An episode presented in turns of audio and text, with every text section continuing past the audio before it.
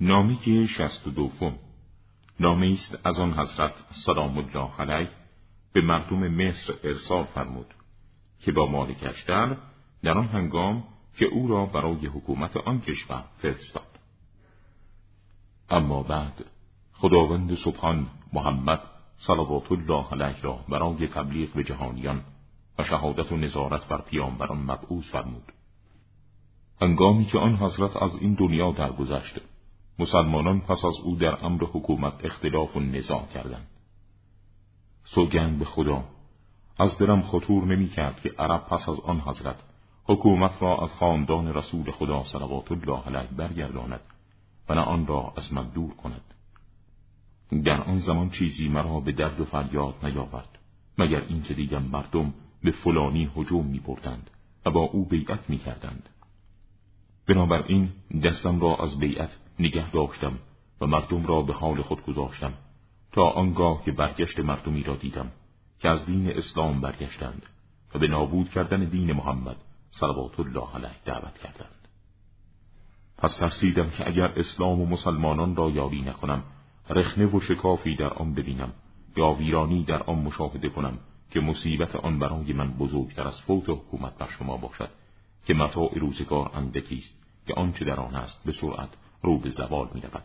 مانند از بین رفتن شورزار یا مانند ابر از هم پراکنده شود و از بین برود. پس در میان آن حوادث برخواستم تا باطل محو شد و از بین رفت و دین محکم و استوار گردید و بیارمید. و از جمله این نام است. سوگند به خدا. من اگر به تنهایی با همه آنان ملاقات کنم در حالی که همه سطح زمین را پر کنند نه باکی دارم و نه وحشتی به خود راه می‌دهم. و من به گمراهی آنان که در آن قوت برند و به هدایتی که بر مبنای آن حرکت می کنم کاملا آگاه و بینا هستم و با یقین از جانب پروردگارم همراه. و قطعی است من به دیدار خداوندی و پاداش نیکوی او امیدوارم ولی میترسم حکومت این امت را ناب خدان خطاکاران به دست بگیرند. پس مال خداوندی را برای خود و در میان خود به جریان بیندازند و بندگان خدا را برده های خود بدانند و با شایستگان جامعه تخاصم و پیکار به راه اندازند و مردمان منحرف را حزب خود تلقی نمایند. زیرا در میان آنان است کسی که در میان شما شراب آشامید و حد کیفر برای او جاری شد و از آنان کسی هست که اسلام نیاورد مگر اینکه اسلام یا مسلمانان برای او مزایایی را در نظر گرفتند.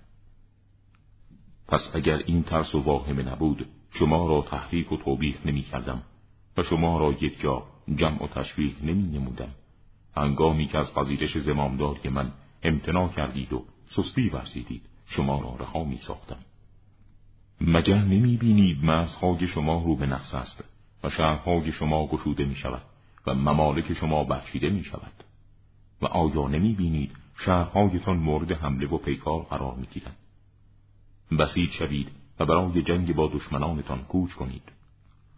خدایتان رحمت کناد و با انداختن سنگینیتان روی زمین کاشانه ها و سرزمین هایتان به فرو رفتن در ذلت و عادت به آن و قرار گرفتن در پستی میخ خوب نشوید که در نتیجه دچار پسترین موقعیت در زندگی شوید.